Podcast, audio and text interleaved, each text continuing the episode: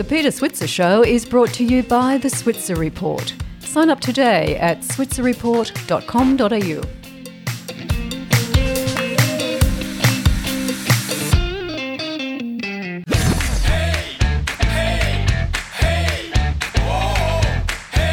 Hello and welcome to the Peter Switzer Show. I'm Peter Switzer, and this is our best of collection. And this time we've put together the best of tech. We've got Bevan Slattery, the brains, the founder of great companies like NextDC and Megaport, and a whole lot more. Larry Diamond, co founder of Zip Money. Zip, as you know, is the battler with Afterpay. And then we have Adam Gilmour of Gilmour Space Technologies. Yes, we actually have a guy in this country that makes rocket ships.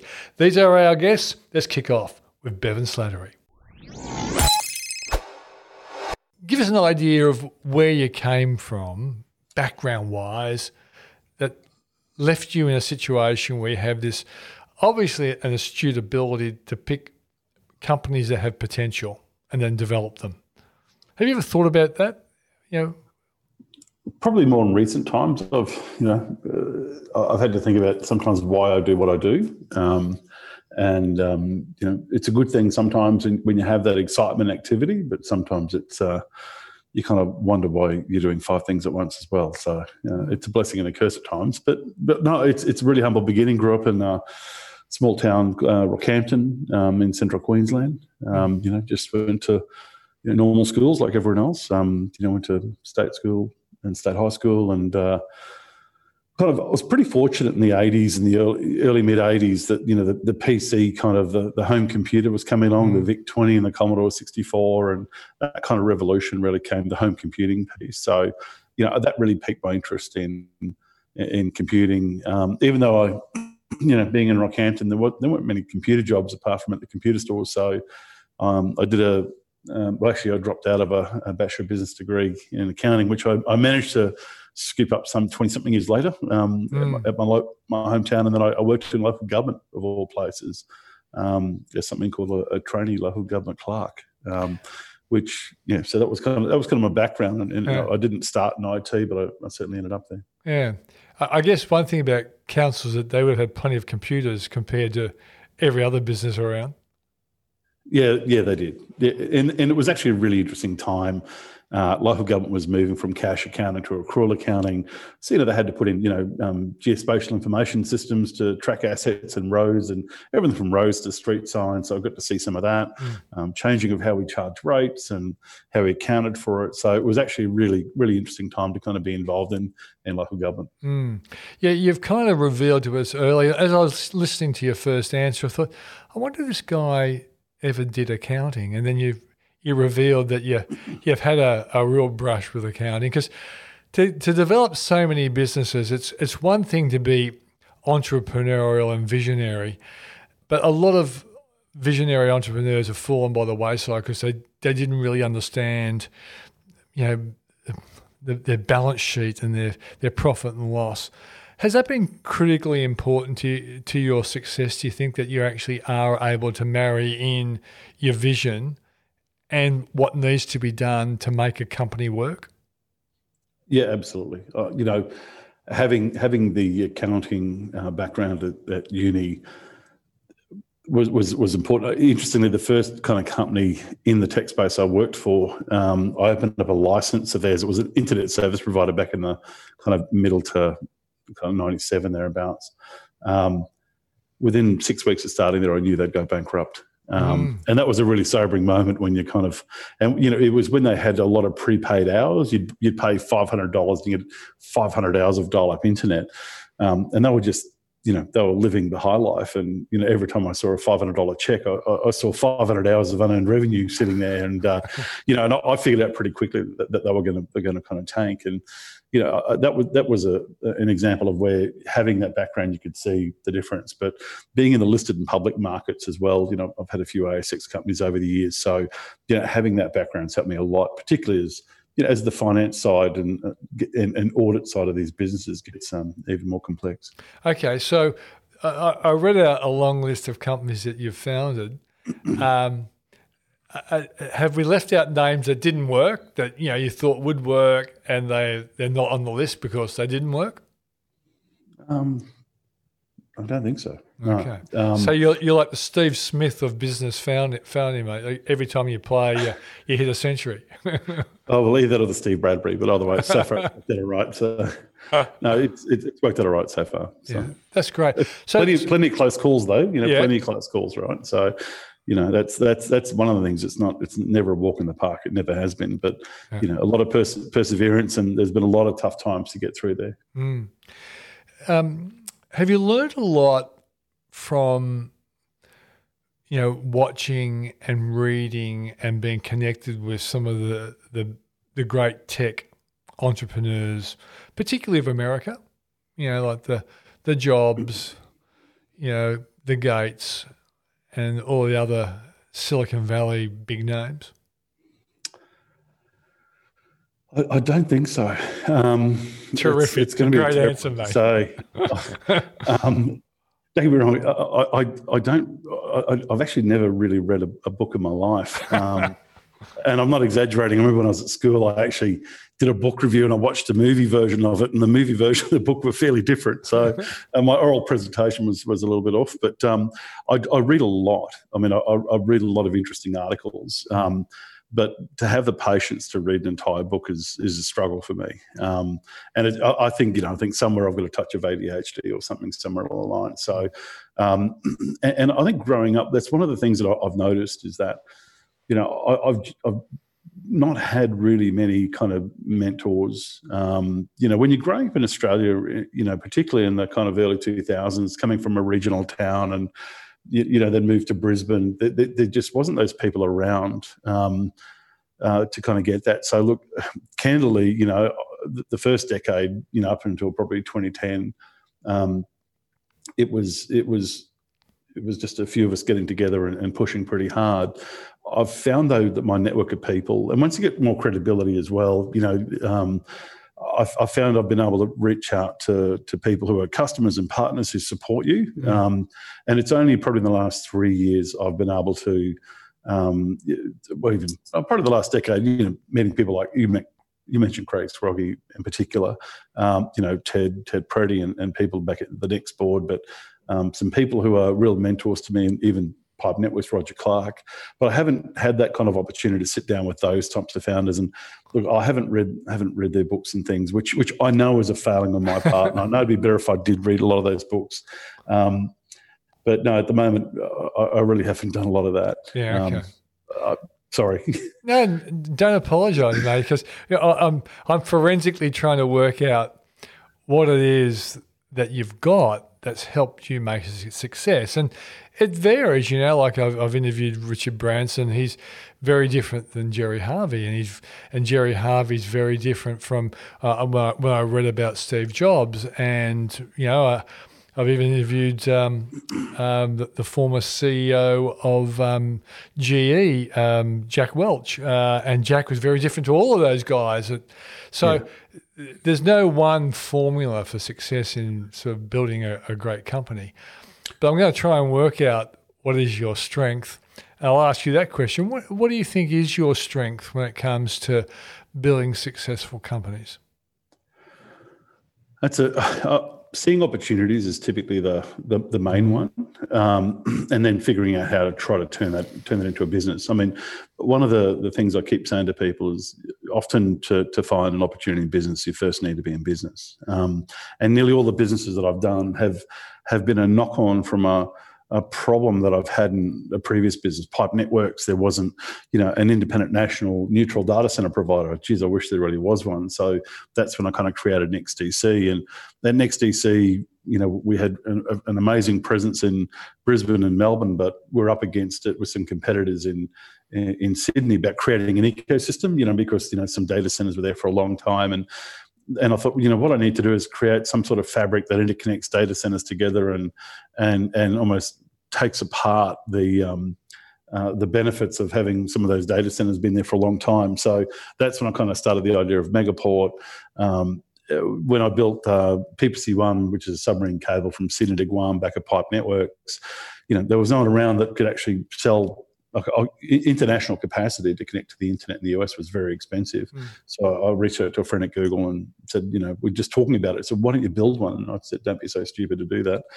but I said, if you were to build it, where would you build it and how much would it cost? And mm. that's how that started. And you know, all these businesses are typically solving problems I've actually had in a previous business. Um, and then I kind of think, well, if I can solve that for myself, I wonder who else is kind of in the community I can help solve it for, and you know, let's see if we can work together and see if we can solve it that way. Mm. So, so historically, that's how I've seen these is, as an opportunity, well, a problem I've had in the business, and and think of a solution to solve it, and then if I'm going to solve it, is this a problem that other people have, and if it is, I should test it in a few people and see what they think, and then I see if I can make a business case out of it. Yeah. So. Uh, when you're taking on these big ideas, and you know, and some people say, well, you know, why don't you do it yourself? And uh, you then start ascertaining the cost and whether you can make it work. O- along the way, have you dealt with people who, I know, a great business speaker on the Australian speaking uh, business speaking circuit, Tom O'Toole says there's a lot of dream takers out there that always tell you it can't be done. Have you encountered a lot of dream takers in your life, and have you proved them wrong? All the time, absolutely all the time. Yeah. Um, you know, when I started, when we started Pipe with with Steve Baxter back in the day, um, we, we we we we kind of fell into the main business that became Pipe Networks. Pipe Networks was started as what we call an internet exchange, where where internet service providers can exchange data and avoid paying. You know, if if, if Primus was sending it to, um, let's say, a company like Web Central, instead of sending it via Telstra and getting double charged, send it between each other, or at least via our exchange, and save a lot of money kind of like a PABX or a phone system in the old days. Instead of dialing zero to get a line out, you can make an internal call. So, so it started as that, but then we needed some fiber to connect two of the locations together. And one of the carriers, I said, "Well, I want to buy some what we call dark fiber, which is unlit fiber. We can light it at whatever speed we want." And um, they said, "Well, we don't do that." And I said, "Oh, come on." And they said, "Okay, here's the price to do it." And I said, "Look, for that amount of money, I can go and get a carrier license and build it myself." Um, and literally said, "Well, I don't think you can. If you think you can, why don't you do it?" Um, so sure enough, you know, we, we had a carrier license two months later, three months later, and we, we rolled out our first bit of fibre that became, you know, the whole backbone of pipe networks, which is which is huge. Um, submarine cable building to Guam, you know, you can't do that, and you know, I, I, I, you know, I've, I even had people betting money, and, and I had people so arrogant that they, they literally told someone, you know, that they bet five dollars that I'd go bankrupt in building it in front of my face back in the day. Um, you know, so yeah, there's there's plenty of those people there, and you know, it's just more fuel for the fire. I think. Mm. Oops, sorry, I'm being I'm being environmentally conscious here. There we go. that's good. That's good. Yeah, it's funny as you talk about that.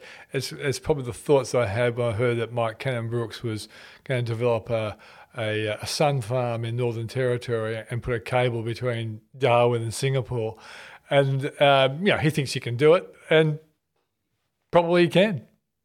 Yeah, look, that's an interesting one. Look, I mean, I've got some views on that. Obviously, building submarine cables, but I'll tell you one thing: I'm not going to do. I'm not going to say you can't do it. You know, that's uh, you know that's that's uh, you know he certainly have the resources, and you know I'm sure he's got enough smart people around him. It's a challenge. I've got to say that is that is incredibly challenging. It, it seemed huge when I heard it at the time, but I thought, well, yeah, he's probably done some homework on it. Um, so, Absolutely. So let's talk about um, NextDC because that's the company that a lot of investors really know. Um, and it's it's been a, a you know a, a, great performing company. I know I've on my TV show I've often watched it. It goes up for a while, gets very exciting. It kind of balances out for a while and goes up again. And I've kind of always figured that was the, the periods when it's just sort of going sideways. I know you don't have to answer the share price um, movements. But I always think that's probably when you're investing more into your capital to have more capacity because capacity is really important for you as the economy embraces the cloud. Is that a fair analysis of what goes on at NextDC? Well, yeah, and certainly in data centers, um, in the more modern era, where we call these these hyperscalers, which is your cloud providers, uh, you know, Google, Amazon, Microsoft, uh, in particular. Um, you'll kind of fill up a facility, and then you know it takes you know 18 months to build another one. Um, and, and, when you're kind of doing that, you've also got to balance up some of your custom contracts and things like that. Um, so, you know, most of the data center operators will see that kind of happen. And then the market will also, uh, when, when, you announce a number of new facilities and you announce a number of customers, the market kind of always, um, you know, they get excited about it and they kind of, they, they give you that forward investment once you've won those customers. And then they, they want to see kind of, you know, fill it up not just build it, but fill it up and then, you know, kind of go again, so to speak. Mm. And that's kind of what you see with, with all the data center operators. Um, you know, they'll, they'll have a, a typically a period of, of, growth where they've had good wins and good success. They've rolled out, they spent a lot of money, you know, rolling at those facilities. And then, and then the kind of, they're waiting for that utilization to tick up to what people were expecting to be. And then once the utilization ticks up to where it is, you get the return, but then guess what? You're going to be reinvesting again as well. Mm. So it's a kind of fairly continuous cycle. And as you see, it, picks up, you build your facilities, utilization tracks, and then you, you, go out and build again. Yeah. So, so tell us, um, what's the potential for the cloud? Because you know, the the the bigger and the more important the cloud is to business and human beings, the the more capacity you're going to have to to build. So, what's the what's the capacity you know, what, what's what's the growth ahead? You know, if it's if it's hundred percent one day, what what are you up to now? Twenty five percent, thirty percent, sixty percent? Best guess. Uh, I'm, I'm, feeling this Bill Gates 640 kilobytes is all the memory a computer will need moment right now. Um, you know, I, I, think we're in the, you know, we're somewhere between, I think, 10 and 20%. Unbelievable, um, isn't it? So, yeah, so the, the, the, use of the cloud is so. I, I was staggered to realize in America that like they're, they're still buying CD-ROMs for for their bookkeeping stuff. So you know, with, with Xero operating in the cloud, going over to America, they're, they're talking to an audience that might not you know be comfortable with the cloud. Yeah, look, absolutely. I think though, I, I think we, we're kind of going through a.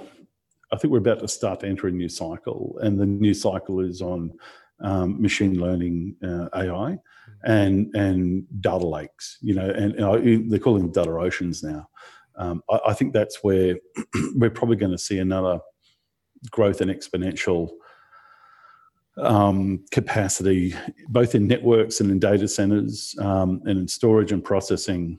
Uh, is is we're about we're about to enter probably what I'd call the machine learning era of the cloud. Mm. Um, it's been around for a while, but you know the, the, the size of data that we're we're starting to see get created, and I'm I'm not talking about. Um, I'll, I'll, give you an example. So you know, if, if, nothing else happened except, and if we all took the same amount of photos today as we did five years ago, which we know is not true, um, but if assuming we did, you know, just in the increase of the megapixels of the photos that we're taking, you know, um, a photo used to be, you know, 500 kilo, kilobytes, you know, many years ago. But every photo now at, at, at, good quality is, you know, three to five megabytes, right? So the 10 times the, the size of image. So if you look in the last five years, you know, the, the cloud will probably need to just on photos alone increase, you know, by mm. some factor of 50%.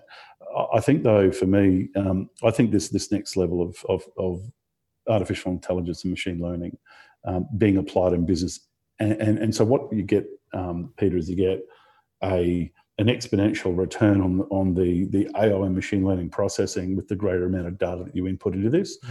So you're going to be finding people interconnecting massive data sets and trying to get as much data in those data sets so they can apply the machine learning to it so they get the, the greater result at the back mm, of it. Yeah. I think we're only entering that era now. Yeah, as I'm listening to you, um, I'm thinking about Ray Dalio in his book Principles, which I know you haven't read because no. you've never read a book in your life. I genuinely yeah. haven't. Yeah, and, and Ray Dalio is one of the world's you know biggest hedge fund managers, and in his book he actually said once upon a time he he and his team, high powered team, would try to take in every amount of variables that could affect the stock market and how they invested, but now he realizes they can never ever compete with a computer. So what they're doing is putting mega data into this this computer models he's got, and the end result is he's getting answers he would never have got before because the capacity to do it. Now I'm thinking if he's talking writing about that now,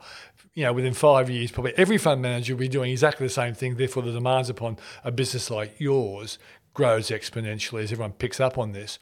But one of the big um, ob- observational developments in everything that's modern is anything that starts off being big eventually gets shrunk. You know, like you know, phones and all that sort of stuff. It's, will, will there be a time when you won't need so much physical space to to do NextDC because I, I, as I, I jump in the off the plane in Melbourne when you can do that, and I and I get that. Um, the, the taxi uh, across the, the Bolte Bridge, I see a big old warehouse, which is a new looking warehouse, with NextDC written on it.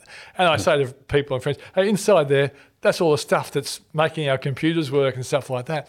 Will, will one day you won't need as much capacity, or are you stuck with having to always grow the size of your NextDC factories? Well, that, that's actually a really good, really good question. Um, and historically, there were some technologies that, that that get you there. There's there are there is a series of technologies on AI and machine learning that are that are getting better. Um, you're seeing it with um, GPU processing. Um, you know, people like Nvidia. Uh, uh but there's a there's a um, one of the companies I'm, I'm privately invested in, which which may look at you know may look at going the ASX next year. Um, company called FibreSense, and and we um, you know we, we we basically turn a strand of telco fiber in the ground into uh, like an acoustical array where we can it, it turn into about 5,000 virtual microphones. No, not things that can hear voices, but things that can hear cars traveling up and down a road. The amount of data sets we kind of rip out of that is, is, is quite extraordinary. You know, um, you know, think about 10 gigabits of fiber for, sorry, 10 gigabits per second of data that we'll pull out of that. And it'll, uh, with about four, four of these, uh, about 200 kilometers of, of visibility along the street, for example. Now, you know, some of the really interesting processing, and we do that within a, a single a single chip, effectively. Um, but then there's there's deeper analysis that we want to do over time with these really big data sets that we're going to create out of this what was interesting, you know, it took 10 racks of equipment to do that. Um, probably about four years ago. Mm. Um, and we can now do that with GPU improvements and things within about a rack, one and a mm. half racks. Um, there was a quantum leap that change in, in GPU. There is a lot of uh, there is a lot of work in processor technology and and um, and you know supercomputers and things like that. But the interesting point that offsets that is the amount of data that we're capturing is is more than you know is, is equivalent to that, if not if not um, outstripping it. So as as you, are rapidly seeing the, the amount of compute and energy you can you, you're reducing and shrinking to provide the same outcome. The difference is the amount of data that you're actually ingesting mm. um, is is probably stripping the the, the footprint benefits um, that come with it. There, there, there, there is some some very big changes that they're looking at doing that in the next five years, mm. but we're still a way away at the moment. I remember doing a, a road show for Telstra, um, maybe five or seven years ago, and it was a time when a business like yours is like how old is NextDC now? Would you say ten years? Yeah, so clearly around that time. And I thought to myself, you know, and, and, they were talking about the cloud. In fact, I, I even interviewed um, Steve Ballmer when he came to Australia about 10 years ago talking about the cloud. You know, he was CEO of Microsoft at the time, and I interviewed him in, in uh, to, a, to a conference um, at the then Regent Hotel. And he talked about this thing called the cloud. He said, it's going to change everything. And, uh, and, you know, he was pretty convincing. But it's just staggered me why Telstra allowed you to, get such a, like, to my way of thinking, that would have been a space where they should have been in Am I right in saying that? Um, yeah. yeah. Like, I'm, I'm, not a tech head at all, but I thought, why aren't you guys doing what these this new company NextDC is doing? Yeah, it's an interesting thing. And look, Megaport, which is one of, I'm chair of that company, and it's it's out there. It's mm. it started seven years ago. Um, you know, it's two point bit over two billion dollar market cap these days. Yeah. 24 countries, of which all the countries, you know, Telstra and those guys are in. But the interesting challenge that that a lot of technology companies do have within Telstra, and this is this is of no fault of the CEO necessarily, any of those things, right? But the challenge they've got is is they they they often come with a mentality of the reason, one of the reasons NextDC worked so well is because it was it was independent, it was neutral. Yeah. So all, we we invited all the carriers in there, we invited all the enterprises in there, and we we thoroughly wanted the enterprises to know which carriers were there, who they could buy from, who they could sell from, and those things. Now, obviously, within an organization, whether it's Telstra or Optus or TPG or whoever it might be, you know, when they own these facilities, um, they they had a real allergic reaction to an enterprise customer and they're potentially buying from another carrier. And, and so really what it and, and that had happened a lot in the early 2000s and, and enterprises became a lot more intelligent. So so where, where, they said, you know, we don't want to be in what we call a carrier jail, effectively, where our equipment's kind of stuck in the whole Hotel California situation. We want to be in a, a, place that encourages an ecosystem and people to interconnect to multiple providers. So, mm. so that was one of the reasons, one of the main reasons why, not just Telstra or any kind of incumbent carrier. I don't think there there isn't a single incumbent carrier in the world that actually took on cloud interconnection, sorry, took on hosting of the cloud and data centers and actually succeeded. Mm. And it's because the whole organization is not is not there to assist enterprises connect to other people. Mm. So that's one of those things. It's same with, with in Megaport land. You know, Megaport started seven years ago. We're in all these countries. We're in all the markets that every other incumbent around the world is, is, is almost in. But you know what we did is that we we, we, we, we did that in a independent fashion everywhere. You know, we encourage all the carriers, all the enterprises to interconnect to cloud, and we saw that that opportunity. And and because we are neutral and independent, we're able to kind of we're able to win that market space. Mm. Um, and that's where we are today. And I think we did more we did more interconnection to cloud at Megaport, I think, than than any I think I'm pretty sure that any carrier in the world does. Okay, talk to us about Megaport because you know a lot of experts on my investing show have liked it. Um, you know, I, and I've fallen into it. I've uh, because my experts. I, I, I provide them for other investors, and occasionally they get me in as well. I'm in. So, but for people who don't understand Megaport, what do they essentially? What does it essentially do that's so unique? Yeah, so so its greatest value proposition is we did we did the connectivity what Amazon did to compute. Okay, and so what does that mean? So what Amazon did is that they really brought the cloud to enterprises where a company can just rent compute capacity on demand, dial it up, dial it down, do it themselves without talking to anyone, you know, signing an order form, doing whatever. So this Amazon juggernaut was happening. This cloud's coming in. Enterprise want to connect to it. The problem was is that the cloud didn't live in every data center. You know, they, all these enterprises needed to get to these what they call cloud on ramps, and they lived in very few data centers in a country.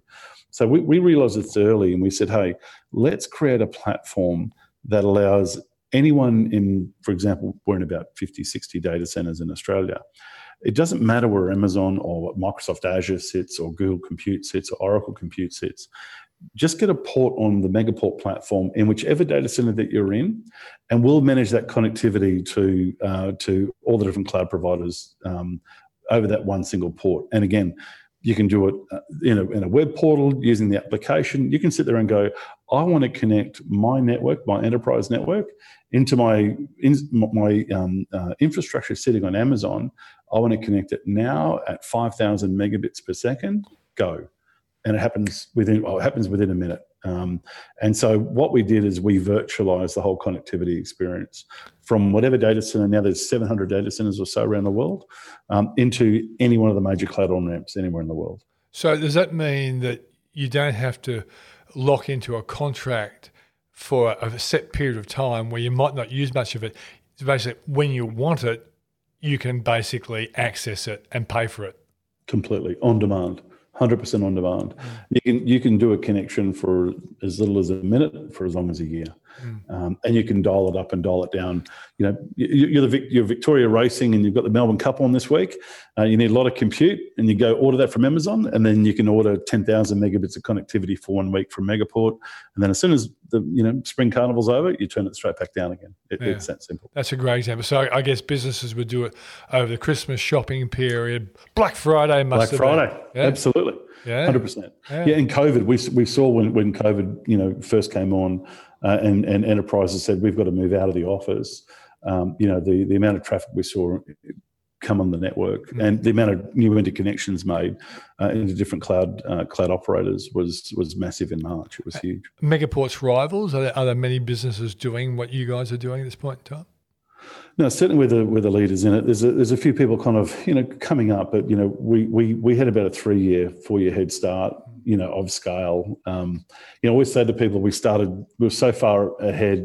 I, the analogy I would give people is like we, um, it's it's kind of like when you, you, you you think it's going to be a great day at the surf, and you're surfing out, and you know the big waves are coming, Mm. and uh, and you're out there all alone. You kind of thinking, are the waves coming? Is a big wave coming? You start not not being sure, but when it does come, you know you're there and you're set. So we were certainly out there, you know, far and early ahead of everyone, and and and you know, which is why we've got over two thousand clients on the platform today. Mm. What company out there would you have liked to have created? You know, you're, you're a creator. You, you, you've, so I guess the question, what company do you admire most outside of your, your own stable? Oh, that's a very good question. I haven't, thought too deeply about that. Um, I would.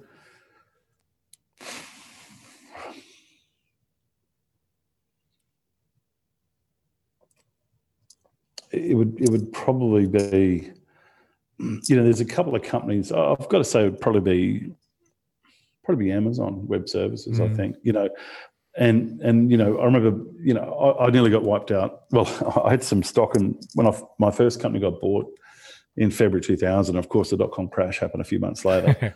um, so, and there was a lot of stock in that. So, you know, I got to appreciate, you know, the impact of share price can happen on your stock in in those times. Mm. You know, and I can remember Amazon being, you know, a couple of bucks or whatever it was at the time it was incredibly, obviously incredibly. Cheap. I, I tell you exactly, uh, hundred dollars down to six dollars, and I remember Bezos saying my business hadn't changed. I was still selling the same number of CDs and and uh, videos. He said, but the the market saw me as a, a less valuable company. Absolutely. Yeah. And so I think I think Amazon getting into cloud, getting there, and, and there's there's been times when I've seen it. You know, I've, I've seen these companies, and, and I think I just should have invested in them. Um, you know, take it easy and sit in the beach. But I think to your point, I'm a bit of a builder, um, and I am at times a bit of a um, um, on a dog chasing a car. Um, but but also sometimes I'm I'm heavily invested in what I do. So. Um, and, and, also, I've got conflicts of interest, you know. So, you know, uh, particularly when you're a, you know, a listed, in a listed company, if I own shares in some of these organisations which are customers of mine, mm. you know, I'd have to declare it in the conflicts register, and and, and I have phone conversations with people, and I, I, just never want anyone to think that I'd ever do anything inappropriate. So, yeah. I just typically focus on my knitting and go. From yeah. There. And it's interesting when when you are in a public company, anything you do or say oh. can be held against you. I know that too. I have a public company as well, mate. It's been a great pleasure to talk. I think I could talk to you, you know, nearly all day, but I think. I've covered off most of the stuff I, I would, uh, you know, I didn't know what I want to talk to you about until I started talking to you. But yeah, you're, you're clearly um, you're a great Australian entrepreneur, and you've done some fantastic work. And uh, it's been a great pleasure talking to you. Thanks for your time. Really appreciate it. That was Bevan Slattery. Now let's meet Zip's Larry Diamond. A lot of people always wonder, like, where do you people come from? And and I happen to know one of your best rivals, namely Anthony Eisen from Afterpay. I taught him many years ago. So he comes from Victoria Road, Bellevue Hill. Um, so um, and he's always been aspirational, and I'm not surprised he's done what he's done. But I think I uh, interviewed you guys when you were share price was about a dollar twenty or something like that, and you had a nice rise after that interview. You never sent me a Christmas card either, Larry. I, I always it was Peter's fault. Post. It wasn't you; it was Peter's fault. Yeah, yeah, but well. I think a lot of people wonder where did you get the idea from mm-hmm. to do this, and why is Australia seemingly in the forefront of buy now, pay later businesses? Yeah, it's a good question. Uh, so, I mean, my background was in uh, technology and then and then finance. So I worked at uh, Macquarie and uh, Deutsche Bank, mm. and uh, you know was fortunately made redundant there actually uh, in, uh, in, in, in in 2012. So this is really the after first, the GFC in a sense. Yes, I managed mm. to survive the GFC yeah. as there were layoffs and uh, recover, uh, and then ultimately things just didn't work out. Yeah. But a, a, a, great learning background. So my background very much came from finance. Did a lot of work at Macquarie financial modelling, mm. understanding credit markets, and also technology. I worked at Pacific Brands in the technology division, helping Bonds Berlei on their t- tech strategy in the early days. Mm. So that sort of business analyst mind and uh, and and then obviously um, finance. Uh, when I was made redundant, I started doing a lot of work on what I should do next. It was quite a daunting experience mm. to work out what to do next, and thankfully managed to connect up with a friend of mine, uh, Greg, who who, uh, who who's the founder of Prosper. Oh. Uh, and, and was working very closely with him, and we started just discussing uh, some of the different models out there, you mm. know, world of credit, payments, and I got really connected to the consumer finance world. This idea that it's really hard to acquire customers directly. The banks are spending hundreds of dollars to acquire customers. Uh, credit cards, we believe, were fundamentally broken. You know, it, we'd seen the success of GE and Harvey Norman, who'd mm. done a great job at, at the interest-free proposition, and we just felt that a number of factors were sort of coming together uh, to to create something create something new. You know, technology was just getting to that phase where you could actually onboard a customer, assess their risk in in microseconds. You know, mm. the ability to plug into retailers could now happen really, really quickly. Mm. Uh, and so those factors sort of came together and gave me a lot of passion to uh, really disrupt the world of credit cards um, and ultimately build a long-term financial partnership with customers, but seeing payments as the access point. Yes, I do. If you can catch them while they're while they're shopping, mm. onboard them quickly, but then build up, you know, deliver an app and build up a great experience. Are, are you feeling that there is substantial customer loyalty to Zip?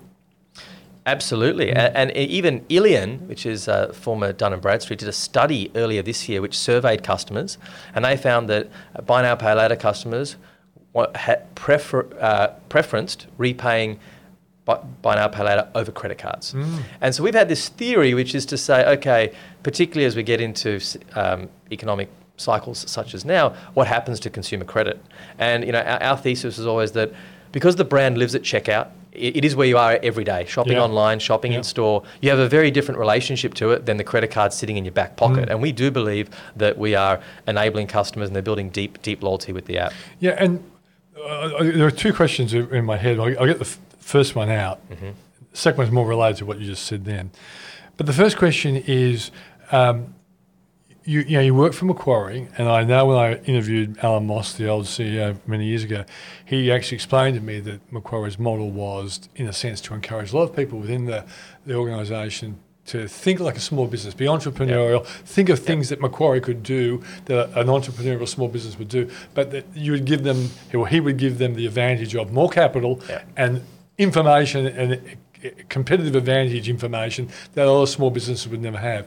Did, did you learn from that, or, or, was it through osmosis? You saw what was going on, and therefore you embraced it yourself.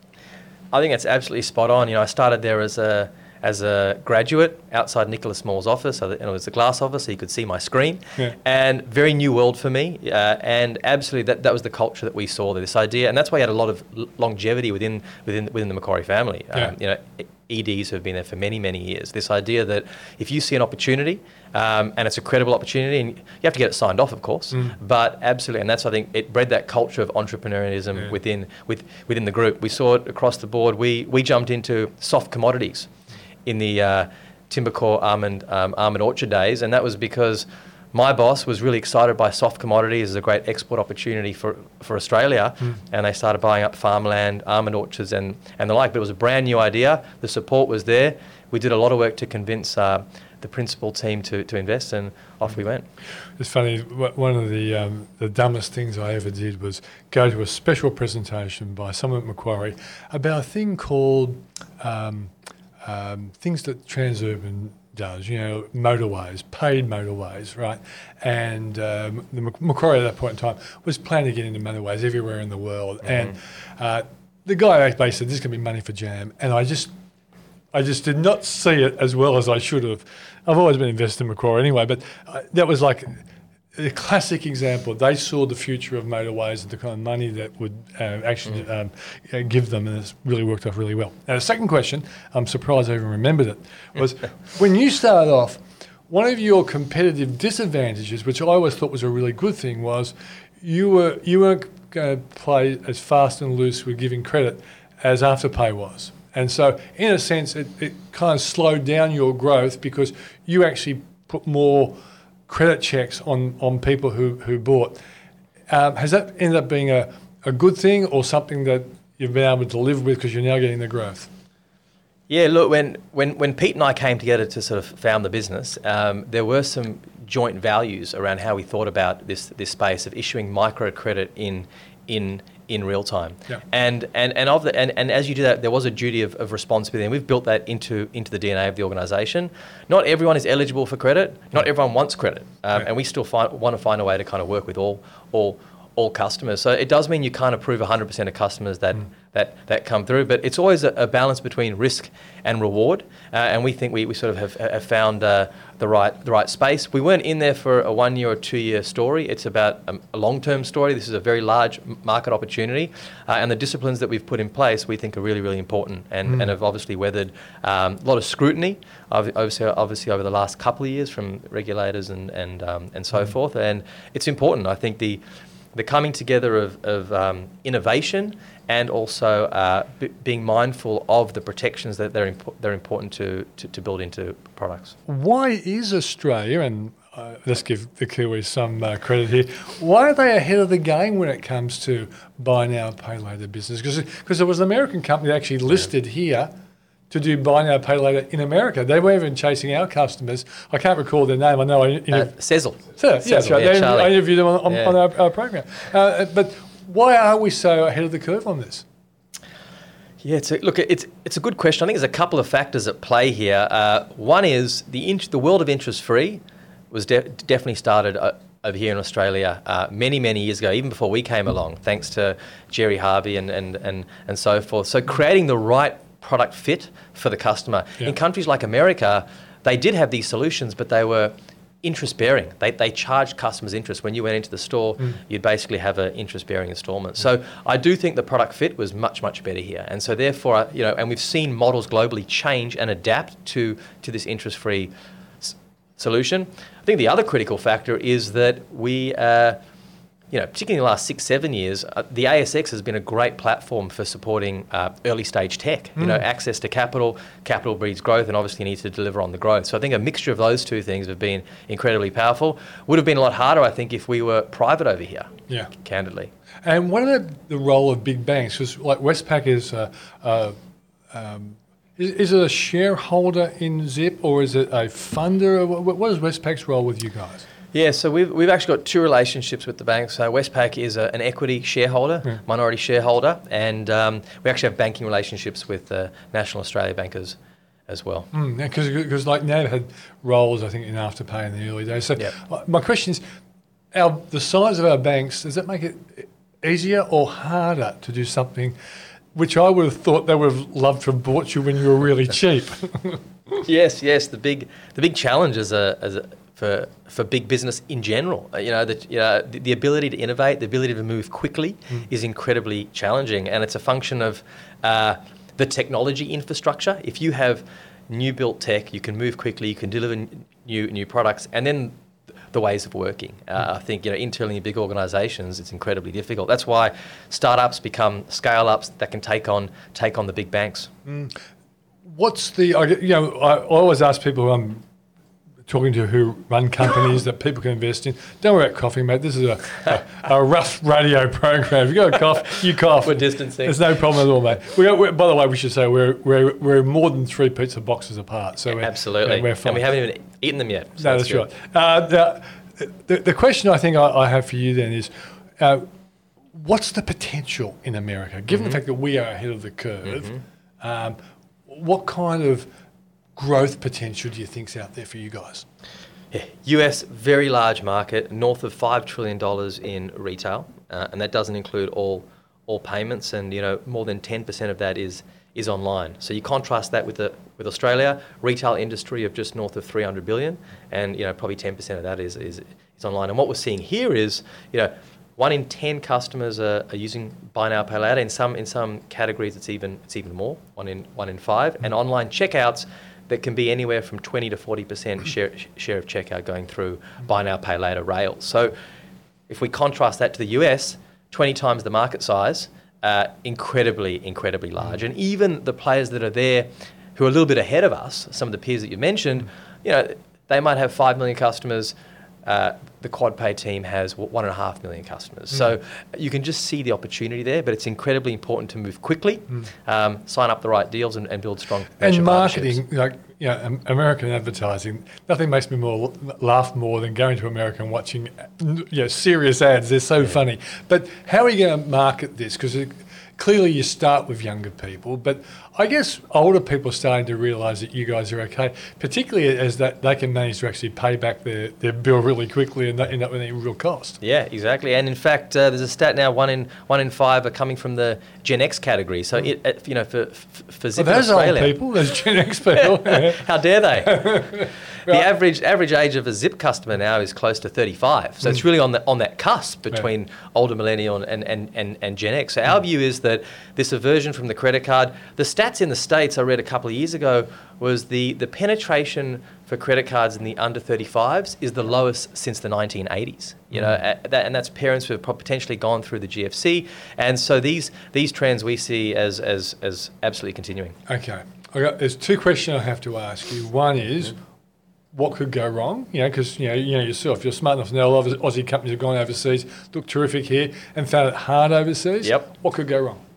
So we do a, a pre-mortem, which is a yeah. well, because you're because you're a great CEO, Larry. Yeah. You you would do the risk management, and you would work out the things that can go right and the things that can go wrong. For yep. people who have invested or people who thinking of investing, yeah, I always absolutely. like to well, what what could go wrong?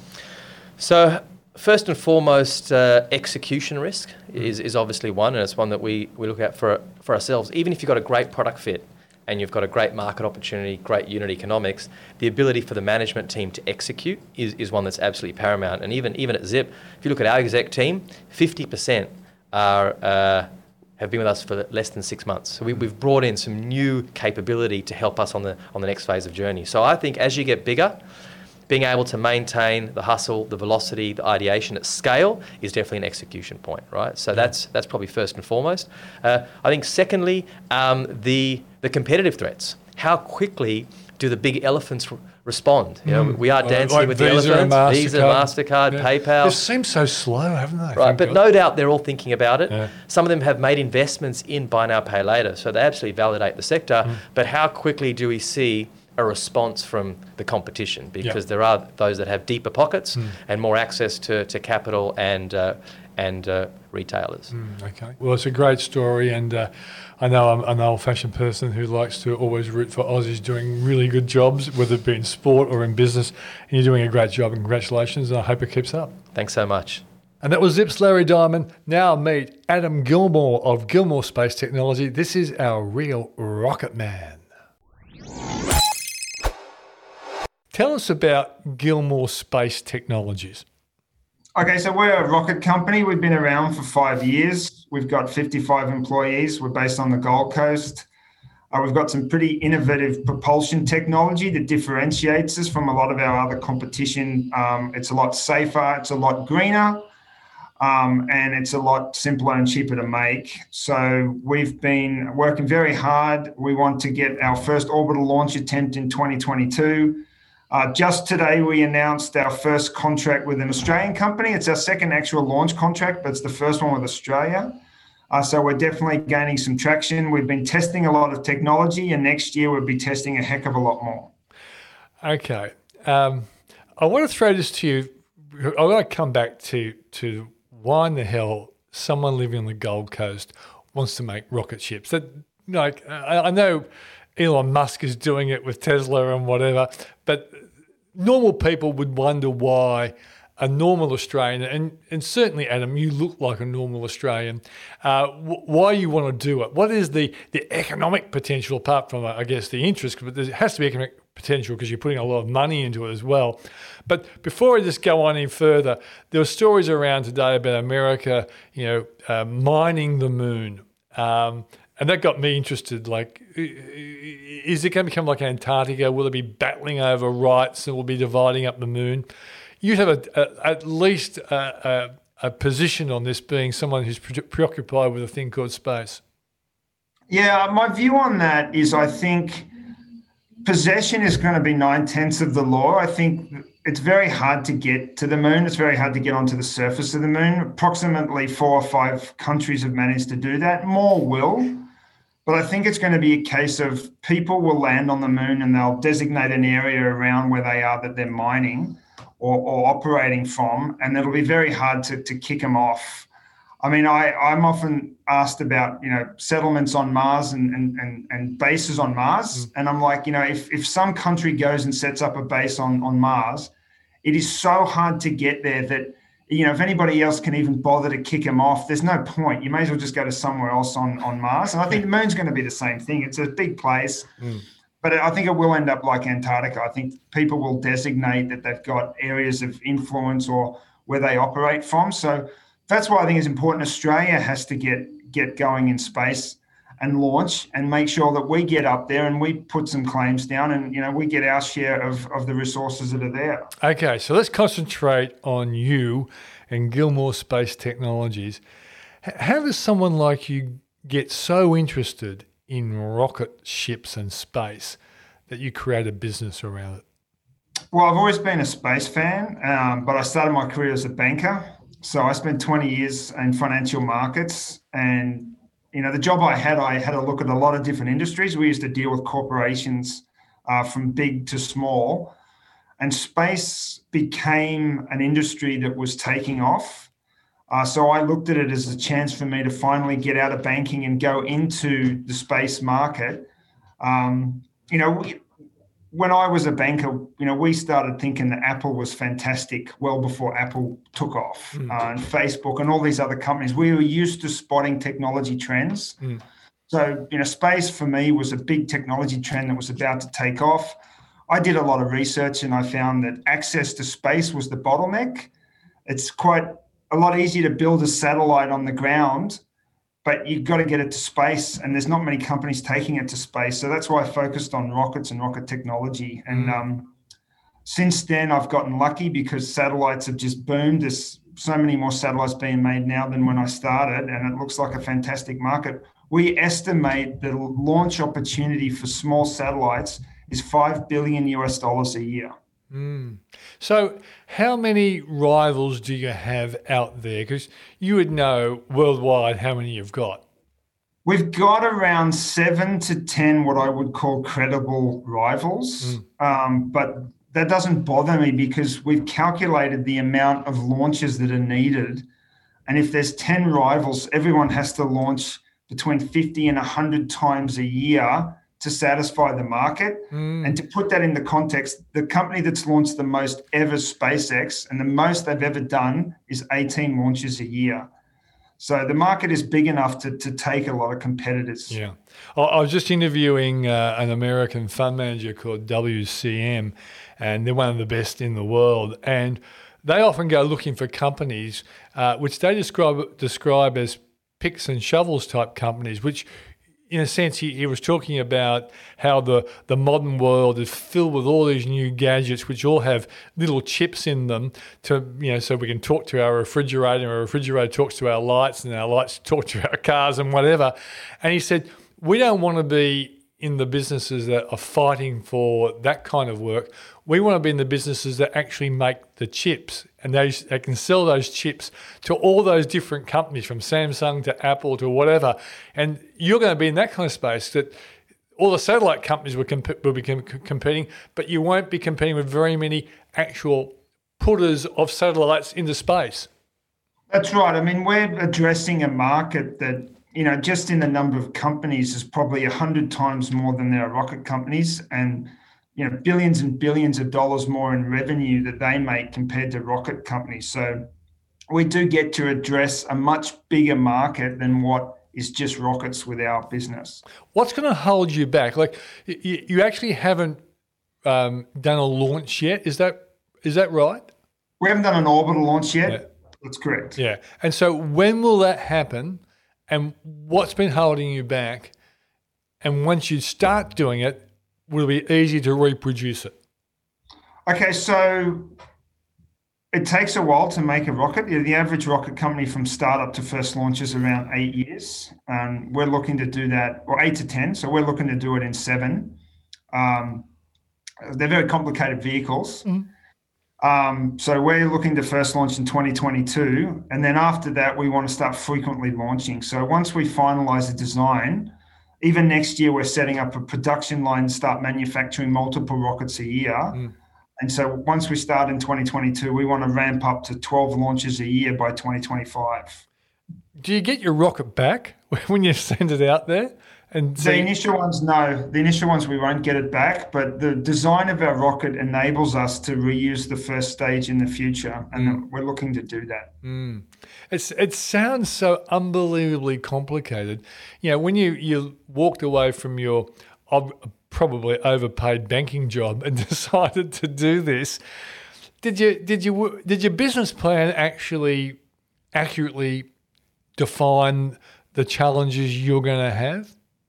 No, I had no idea. Um, I, I, think if I knew now what I knew then, I might not have started it. But um, I've always had the philosophy that what I don't know, somebody else does. Mm. So, you know, we've hired a really, really good team from people all over the world that have built rockets already. And it's it's kind of a chicken and egg thing. It's it's not that hard, but it is hard. But you just got to do it step by step and overcome problem after problem, and you eventually get there. Um, how much does it cost to make a rocket? Well, it, it depends on who's making it. We estimate ours is going to cost above $5 million and less than 10, mm. um, which means that's very competitive uh, in the global market. Yeah. Um, where did you get your money from? How, yeah, Gilmour Space Technologies. You must have spent a fair bit of money already. So, where did you? Oh, we have. Hmm. We've we've gotten uh, venture capital backing. Yep. Um, so our main investors are uh, Blackbird and Main Sequence, mm. plus a whole lot of others. So we've done two rounds of venture financing, and we're actually um, going to do a third round by the end of the year. So I'm actually actively talking to investors at the moment about raising the next round of money. Yeah, and so therefore, your first launch in 2022 is a, a, a, really important milestone for not only you as the founder, but the, the investors as well. Yeah, it is. I mean, the market standard generally, companies that have successfully made it to orbit are worth at least a billion US dollars. So investors are, are very anxious for us to get that first yes, I can imagine that. Now, what about the the? Is there any desire or any need to go public? We have a desire to go public. I think um, eventually we will go public. Mm. Um, we're not in a hurry to do that, but I think for the sake of employees and, and even our investors wouldn't mind if we if we went public. Mm. But that's going to be well into when we're revenue producing. You know, like I, I wouldn't say we'd do that before 2025. You know, so, we want to be very consistently making money. Yeah. So, uh, so you're presuming that between 2022 and 2025, uh, you'll be in a loss making situation, but with rising, significantly rising revenue? No, not really. We think we're going to be cash flow positive in 2023. I just want to have a lot of runs on the board before I list. Mm, yeah. Okay. Sustainable cash flows. have you had any government support? It seems to me you should have, but have you? Very little, um, very little. We've had no money from the space agency, which which we're frustrated with, and we've had a little bit of money from the federal government, which we're happy with, but we'd like a lot more. And we're starting to talk to defence. Defence is starting to get very serious about space, so we're hoping that we can get some some investment out of the defence market. Mm. Why has the space agency shown so little uh, encouragement? I think they're a little bit risk averse. I think they view launch as something that they think takes a lot of money and will suck up a lot of their funds. And, you know, obviously we don't feel that it is. You know, we're getting most of our money from venture capital. Um, so I think it's just something that they want to do later on and they don't realize that, you know, help now is worth a lot more than in the future. Mm. Um, so we're hoping that they change their mind what is like? I, I, think it's pretty easy for my listeners to understand the the economic interest um, for you guys. Um, but what is the economic and the and the public interest in the government um, helping you to be a big success? Because you'd be our only rocket company, wouldn't you? Well, we're the only like um, there's some um, enthusiasts around and yeah. some people that are just starting up, mm. um, but we're the only one that's quite substantial with a substantial technology development and a big headcount. Mm. I mean, the, one of the things we keep trying to get the message across to Australians is every Australian uses space technology every day. Mm. They don't realize it. They use it every time they look at a GPS map to, to find something. They use it every time they go to the ATM and withdraw money. They use it every time they use their PayWave to tap. Mm. Um, and there's more and more cases. You know, the farming industry, the mining industry are massive users of space infrastructure. Um, you know, bushfires heavily use satellite infrastructure to, to manage bushfires. And the list goes on and on and on. So, you know, there's a lot of societal benefits.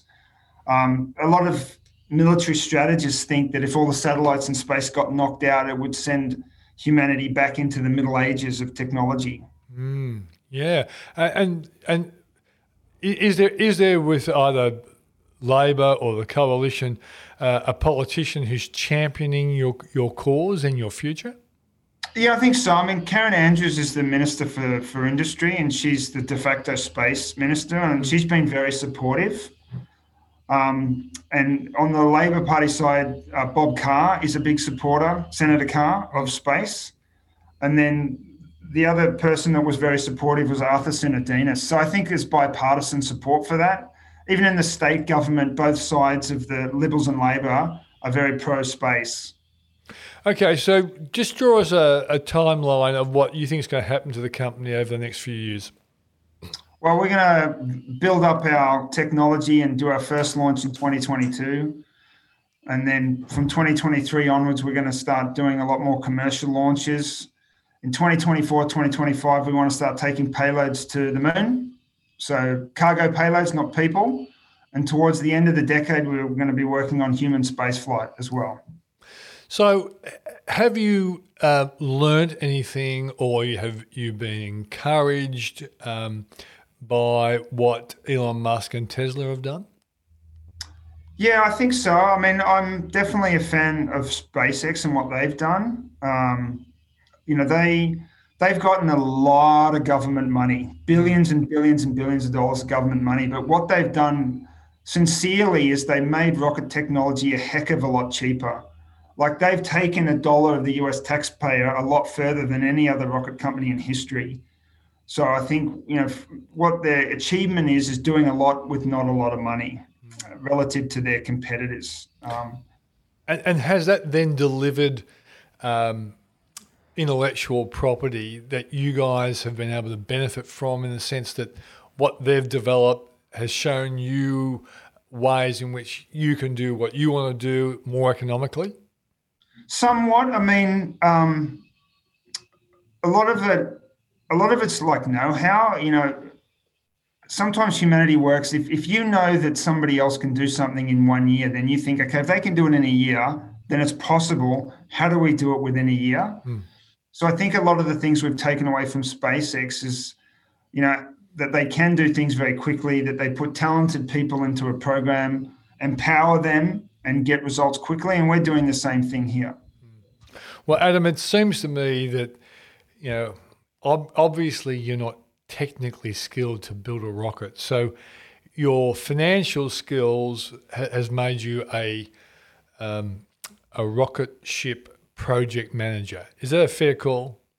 I say that I, I, I, like to think of myself as the chief technology officer. I've done a lot of research on on rockets and propulsion systems, and I sit into all the engineering discussions and, and give a lot of value add. But I have a team of engineers under me that do all the all the hard work and the, the bits and bobs. Okay, so the, the question I have for you is this: that you're also the entrepreneur, you're also the person who would have put m- the most skin in the game uh, on a on a relative basis. You might have someone who's put put more money in along the way because they're just wealthier than you. But this was a massive gamble walking away from the finance industry when we all know people there are fabulously overpaid for doing vir- virtually you know, unimportant work. This is important work.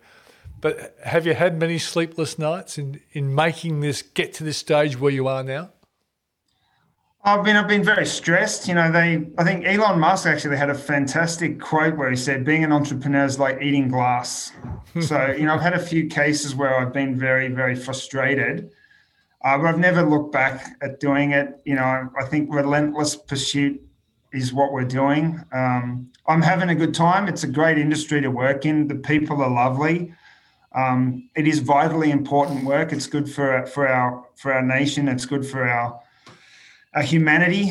Um, I think it's the future. I think the next hundred thousand years we're in space. So this is the beginning of all of that. Mm. And, and is there a long suffering partner who's had to deal with you and your economic business stream?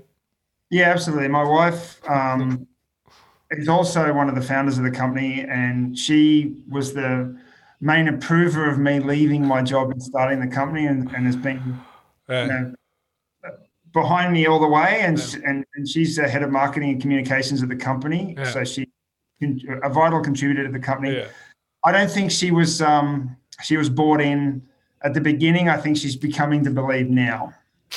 Good stuff, mate. It's uh, and it's, I have a I have my brother as well, which I started the company with James. Um, and he started the company with me. He, him and I started it together. Okay. And so, are there are there uh, parents who are sitting at home worrying about you two all the time, or what? I don't think so. I think they're pretty proud of you know. Oh. Parents are proud of whatever you do. So anything we do, they're proud of. yeah. Very supportive. Yeah, that's, that's, absolutely right. Well, Adam, it's a great story. Uh, we look forward to 2022. I hope I can uh, talk to you then um, when you launch. Should be fantastic. And uh, I think all Australians are proud of people like you have had a go and uh, you're heading in the right direction. Thanks for joining us on the Peter Switzer Show. My pleasure, Peter. All the best. Time! Quitting time!